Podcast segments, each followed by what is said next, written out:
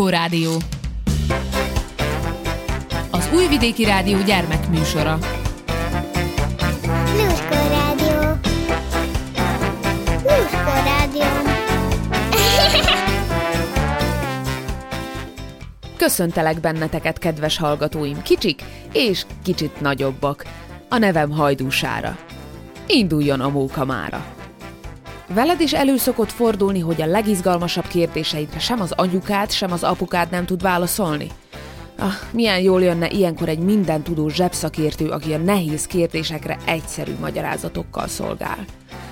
Gemma Elvin Harris, magazinszerkesztő író több ezer általános iskolás gyermektől gyűjtött össze kérdéseket. A legérdekesebbeket, legviccesebbeket, legfilozófikusabbakat továbbította a témák legnagyobb szakértőinek, akik fáradtságot nem kímélve írták meg humoros és könnyen érthető válaszaikat. Ma utána járunk a könyvek eredetének, az írók ihletének, és végül, de cseppet sem utolsó sorban, Mészáros Anikó Epreskerti meséjének. Tartsatok velem, mert lesz itt minden. Locsi fecsi.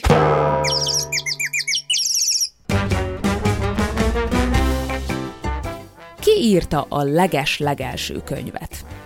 Martin Lyons professzor történész válasza következik. Annyira régen történt, hogy senki nem tudja. Rejtély. De azért vannak a legelsők között olyan könyvek, amikről mesélhetek neked. Először is nem papírból készültek. Kínában réges-régen bambuszfapálcákból voltak a könyvek. A pálcákat zsinórral kötötték össze, aztán ráírtak a pálcákra. Nem jobbról balra, hanem föntről lefelé kellett olvasni. Az első embert, aki papírt készített, Chailunnak hívták. Kínai volt, hosszú köpenyt viselt és lófarkat. Chailun rongyokból és régi ruhákból csinált papírt. A kínaiak nagyon bölcsnek tartottak egy Konfúciusz nevű öregembert. Mindent le akartak írni, amit mondott, nehogy elfelejtsék. Konfúciusz minden szavát felvésték 50 hatalmas, embernagyságú kőre. Ez volt a világ legnehezebb könyve. Nyolc év alatt írták meg, és 200 ember kellett a mozgatásához. A legelső nagy könyvtár Egyiptomban működött. A könyvtárban lévő könyveknek nem voltak oldalaik. Felcsavart papírra, úgynevezett tekercsekre írták őket. Képzelj el egy egész könyvtárat, ami tele van óriási, WC papír gurigának kinéző könyvekkel. Egy nap aztán a könyvtár kigyulladt, és az összes könyv elégett. Annyira szörnyű. Kérlek, nagyon vigyázz, hogy még csak hasonló se történjen a kedvenc könyveiddel. Azon a kérdésen, hogyan találják ki az írók a szereplőiket, Dame Jacqueline Wilson író töpreng. Vajon hány szereplőt találhattam már ki, mire mind a száz könyvemet megírtam? Valószínűleg több ezret. Képzeld el, ha mind életre kelnének, és egyszerre jönnének el hozzám bulizni.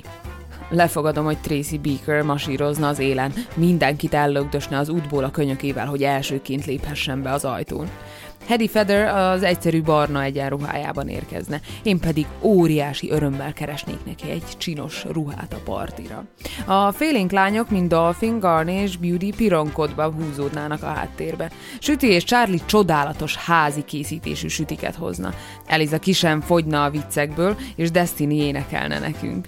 Mindegyiküket látom magam előtt, pedig természetesen a valóságban nem léteznek. Én találtam ki őket. Ritkán fordul elő, hogy igazi emberekről mintázom a szereplőimet, magamról meg aztán biztosan nem. Csak úgy kipattannak a képzeletemből. Volt képzeletbeli barátod, amikor egészen kicsi voltál? Játszottál olyat, hogy a babák meg a mackók igaziak? Meguzsonnáztattad és lefektetted őket? Amikor szereplőket találok ki egy történethez, az pontosan ugyanilyen. Mondjuk elhatározom, hogy egy lányról akarok írni, akit gyerekotthonba dugnak, és alig várja, hogy egy családhoz kerülhessen. Szinte azonnal felbukkan a fejemben a kérlelhetetlen, vicces Tracy, és azt mondja, engem kerestél, róla írj. Te is kitalálhatsz magadnak szereplőket. Gondoljunk egy lányra, aki elszökik otthonról. Miért szökik el? Talán boldogtalan? Vagy csak egy rossz csont, aki kalandra vágyik? Okos és könnyen föltalálja magát, vagy pánikba esik? Nagy vagy kicsi? Szép vagy csúnya? Nagyhangú vagy cincog, mint egy kisegér? Mi legyen a neve? Mi lenne, ha írná róla egy mesét? És hogyan találják ki az írók, hogy miről fognak írni? Philip Pullman író szerint, ha tíz különböző írónak feltennéd ezt a kérdést, valószínűleg tíz különböző választ kapnál. Az ősidőkben a költők hittek a múzsákban, ezekben az istennőszerű lényekben, akiknek az volt a dolguk, hogy megihlesse őket. Összesen kilenc múzsa volt. Egy a költészeté, egy a tragédiáé, egy a táncé, és így tovább. A költők és a zenészek meg imádkoztak a múzsához, sőt, esetleg áldozatot is bemutattak neki abban a reményben, hogy jó ötleteket kaphatnak tőle. Azt hiszem, ma már senki sem hisz a múzsákban, de én megértem régen, miért hittek bennük. A jó ötletek titokzatos módon érkeznek. Attól még, hogy írónak nevezed magad, egyáltalán nem biztos, hogy csak úgy megérkeznek hozzád. Olyan, mintha valahonnan kívülről, a sötétségből jönnének, méghozzá különösebb ok nélkül. De az azért segít, ha az ember fel van készülve. Amikor tőlem megkérdezik, honnan veszem az ötleteimet, néha így válaszolok. Nem tudom honnan, de azt tudom hova. Ide jönnek az asztalomra. És ha épp nem vagyok ott, eltűnnek. Más szóval, akár az asztalodnál ülsz, akár máshol vagy, készen kell állnod, hogy felismerd a jó ötleteket, és amikor jönnek, kezdeni is tudj velük valamit. Iskolás koromban krikettezés közben támadtak a legjobb ötleteim. Ennek az volt az oka, hogy egyáltalán nem voltam ügyes kriketben, így aztán általában kiküldtek a pálya legtávolabbi csücskébe, és ott mászkáltam félálomban félszemmel a meccset figyelve. Ez az állapot éppen megfelelő arra, hogy az ötletek megérkezzenek. Azt hiszem valójában a fél életemet ebben az állapotban töltöm. Vannak írók, akiknél mindig ott a jegyzetfüzetük, és amint támad egy ötletük, felírják. Lehet, hogy neked is ez válna be. Időnként én is próbálkoztam vele, de nem igazán találtam hasznosnak, mert az igazán jó ötlet, amiből történetet lehet írni, úgy ragad meg az agyamban, mint a bogáncsa ruhádban kiránduláskor akkor sem tudnék megszabadulni tőle, ha akarnék. Egy ilyen ötlet ráadásul akárhonnan érkezhet. Olvasás közben rengeteg ötletem támad, és nincs is semmi baj azzal, ha valaki egy másik írótól kap ihletet.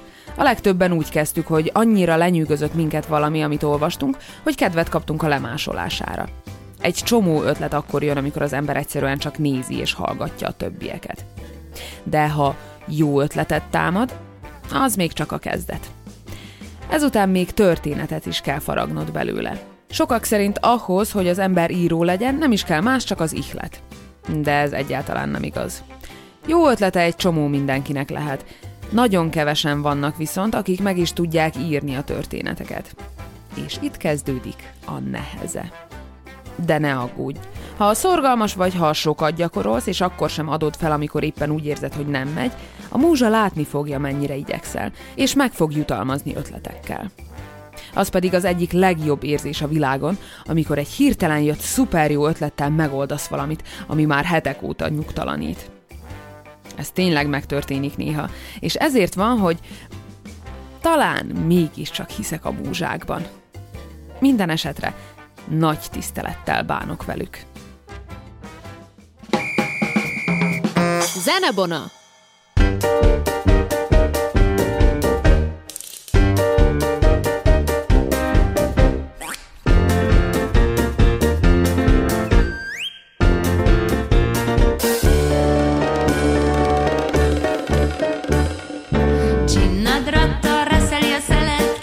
circo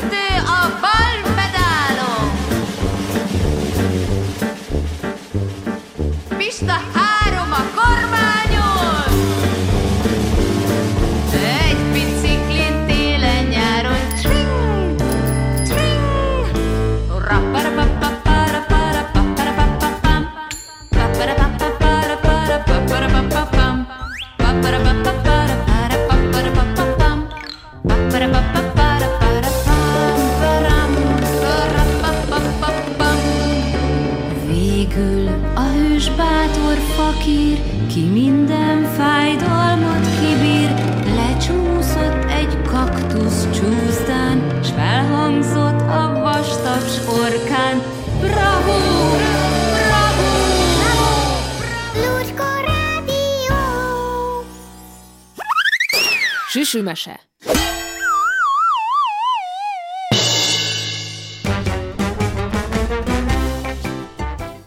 Mészáros Anikó. Epreskerti mesék.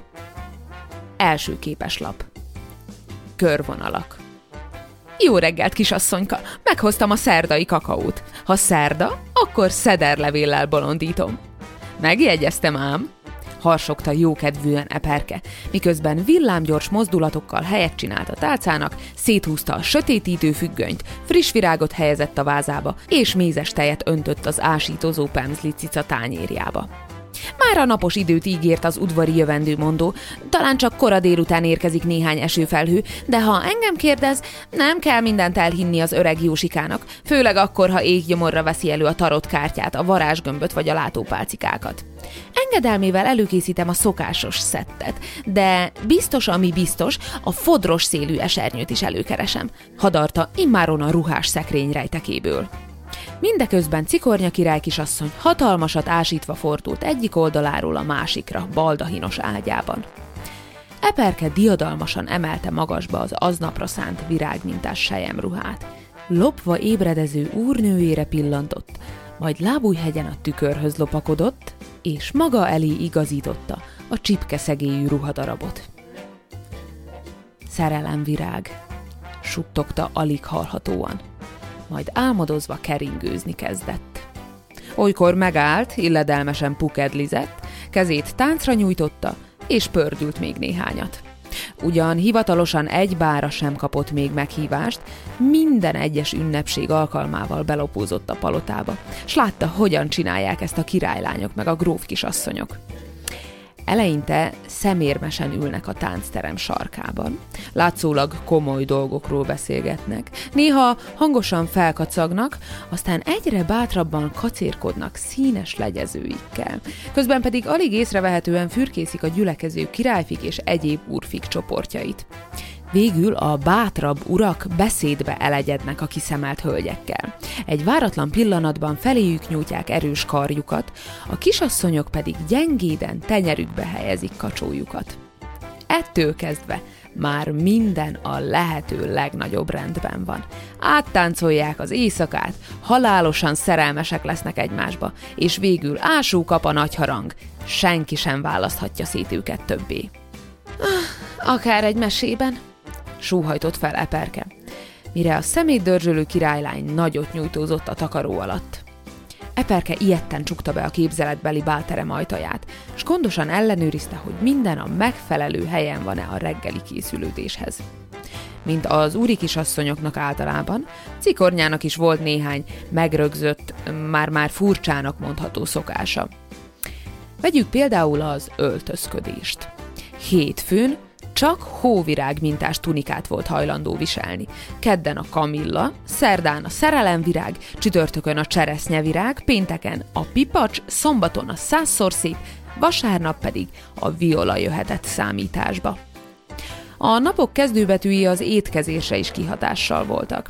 Hétfőn habcsókot, kedden kuglófot, szerdán szederlekvárt kívánt reggelire, míg csütörtökön csak csokoládét, pénteken pudingot, szombaton szilvás gombócot, vasárnap vajaspirítóst vacsorázott. Ugyanez a szabály vonatkozott a nap mint nap cserélődő virágokra is a vázában, az elalvás előtt fellapozott könyvekre, sőt az udvarlók bemutatásának sorrendjére is.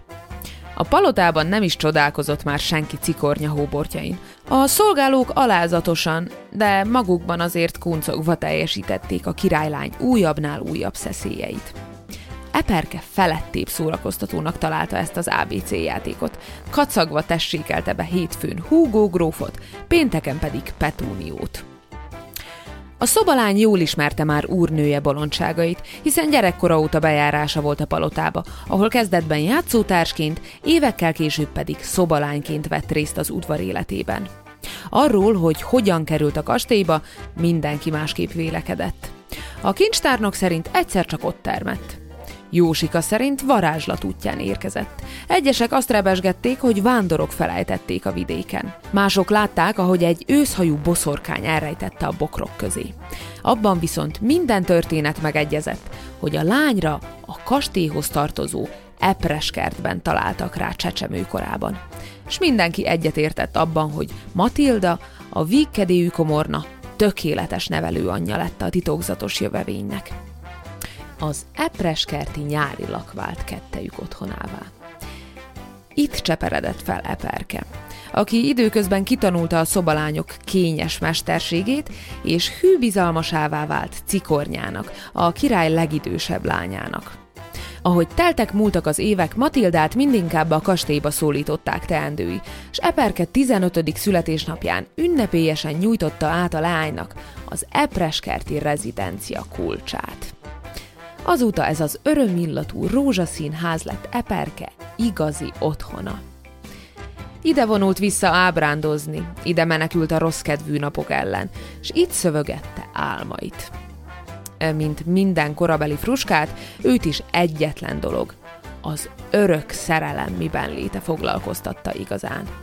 Javíthatatlanul romantikus lelke rendre erre, a számára eddig még ismeretlen érzésre vágyott áhítattal figyelte a királyi udvar történéseit. Mindenét odaadta volna egy sejem ruháért, egy táncért a névnapi bálon, egy délutáni sétáért a bárók gyűrűjében, s legfőképp egy tisztességes királyfi udvarlásáért amikor csak tehette, a királylányok nyomába szegődött. Próbálta ellesni úri gesztusaikat, kitartóan gyakorolta kifinomult modorukat és légies járásukat. Ágyazáskor a párnával keringőzött, felmosás közben a seprűvel bájolgott, s minden nap, minden órájában az elérhetetlen királylányi élet után epekedett.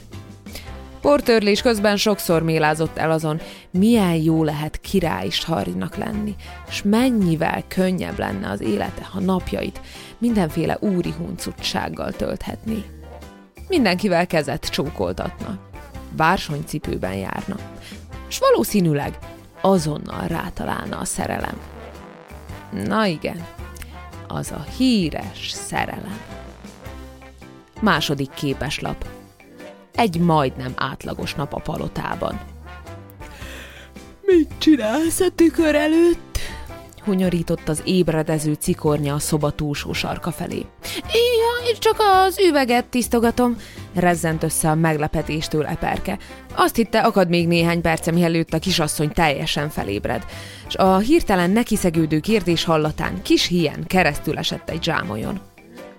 A szilva színű szoknyámmal, nevetett a királylány. Ha tetszik, a tiéd lehet. Idén úgyis a szamóca minta a divat. Azzal frissen felhajtotta a reggeli csokoládéját, és hozzálátott a szokásos szépítkező rituáléhoz. Eperke lelkesen segítkezett. Ékszereket válogatott, hajat tupírozott, övet vasalt, s mindeközben készségesen sorolta az előttük álló nap borsos teendőit. Egy szerdai nap általában a következőképpen zajlott. Pontban kilenckor reggeli. 10 órától horgolás, 11-kor illemtan, ebéd előtt láblógatás a szökőkútnál, utána hosszú séta a virágos kertben. Három órára felkészülni a lovagláshoz. Ötkor uzsonna, teával, süteménnyel, hattól szabad tevékenység, szerelmes regények olvasására, fűben fekve történő álmodozásra kiváló ez az időszak. Minden hónap harmadik szerdáján bál. Ennek hiányában az esti program a társas játékozás. Bár cikornyának a háta is borsózott a kötelező kézi munkaóra hallatán, a király ragaszkodott a napirend pontos követéséhez. Nem kedvelte az ok nélküli változtatásokat, a megfontolatlan programváltozást, sem a pontatlanságot. Úgy gondolta, három szertelen leányát csak így lehet kordában tartani, megregulázni és kifinomult úrhölgyé nevelni. Közülük is leginkább a legidősebb királylányt, cikornyát kötelezte a szabályok betartására, akinek fényes jövőt szánt, gazdag férjel, hatalmas birodalommal. Ez az áprilisi szerda azonban eltért a többitől. Eperke legnagyobb fájdalmára a délutáni ábrándidő, melyet a lányok maguk között tölthettek, ezúttal elmaradt. Helyette az udvar egész népe az esti ünnepségre. Cikornya királylány 17. születésnapi estéjére készült. A szakácsok napok óta sütöttek, főztek. A szabók fürgén igazították meg az utolsó ráncokat az alsó szoknyákon. A kertész kifejezetten erre az alkalomra tartogatta legszebb virágait, és az ünnepelt végre magára ölthette édesanyja szerencsehozó ruháját, melyet azóta szeretett volna a magáénak tudni, hogy meghallotta történetét. A királynő ugyanis ebben a gyönyörű barack ruhában kapta élete első csókját leendő férjétől a királytól. Mindenki izgatottan várta hát a mulatságot, s kiki a maga félelmét vegyítette a várakozás örömeibe. A szakácsné attól tartott, nem lesz elég a puncs. A kertész amiatt idegeskedett, hogy idő előtt elhervadnak a rózsái. A király azon tépelődött, hogy kit felejthetett ki a vendéglistáról. Eperke amiatt aggódott, hogy észreveszik leskelődés közben. Cikornya pedig azon morfondírozott. Mi lesz, ha Cimet gróf nem kéri fel táncolni. Végül hétkor begördült az első hintó, melyet sorban követett a többi. A jeles alkalomra összegyűlt a környék színejava, királyfik és királylányok, grófok és grófnők, bárók és bárónők, tekintetes urak és méltóságos asszonyok sokasága keringett a bálteremben. Folyt a pesgő, zengett a muzsika. Néhány óra múlva felbukkant a félénk Cimet gróf is, aki titokban régóta epekedett cikornyáért. Szégyenlősen a közelébe férkőzött, s félénken érdeklődött affelől, hogy a királylány kinek ígérte a következő táncot. Kisvártatva már kézenfogva vonultak a tánctér közepére, spiruló mosolyok kíséretében forogtak a lágy dallamokra. Eperke a függöny mögül nyugtázta az eseményeket. Lám, mégiscsak létezik az igaz szerelem, mely mindenki számára meg van írva, s mely elől senki sem menekülhet. És most egy kis figyelmet kérnék, harsogott váratlanul két keringő között a király hangja. Ünnepi gyertyafújás következik.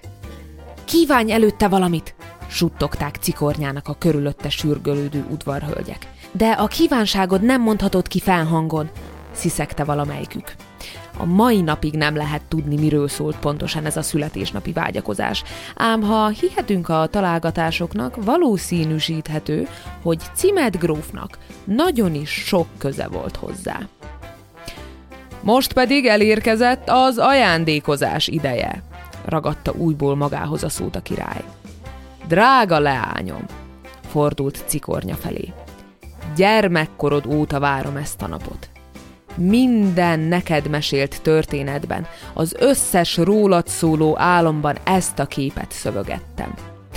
Egy apa legnagyobb öröme, ha gyermekeit boldognak láthatja, ha leveheti vállukról a mindennapok terheit, s ha megoldhatja helyettük az élet nagy problémáit.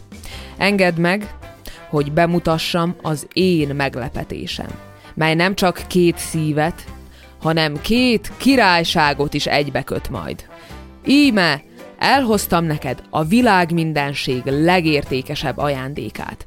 A nyílt szívű, becsületes, komoly szándékú Bors királyfit. Éljen az ifjú pár! E szónoklat hallatán hosszú percekre megfagyott a levegő a szobában.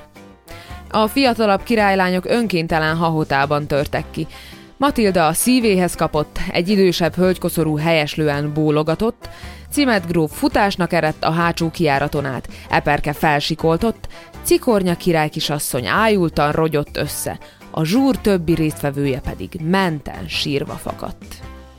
hogy mi történt eztán a palotában? Megtudhatjátok a Lurkó Rádió jövő heti adásában. Zenebona!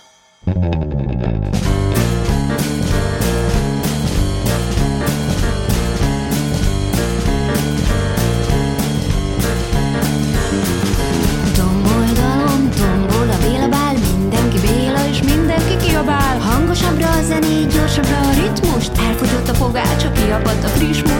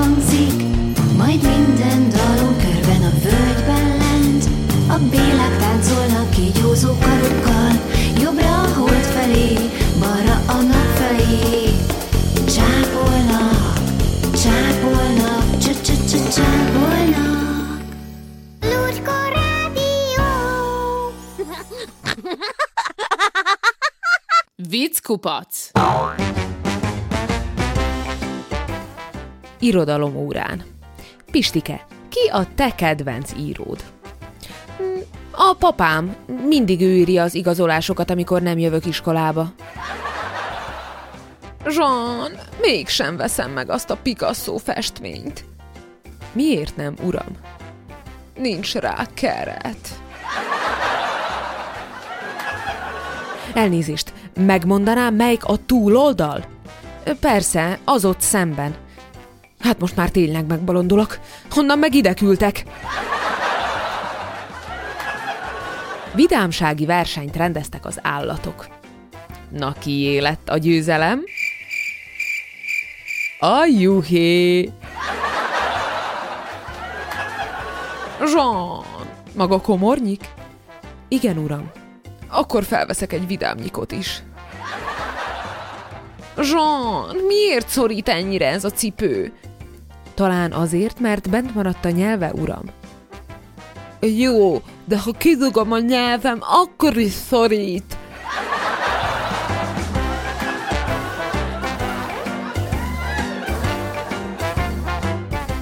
Eddig tartott a Lurkó Rádió mai adása.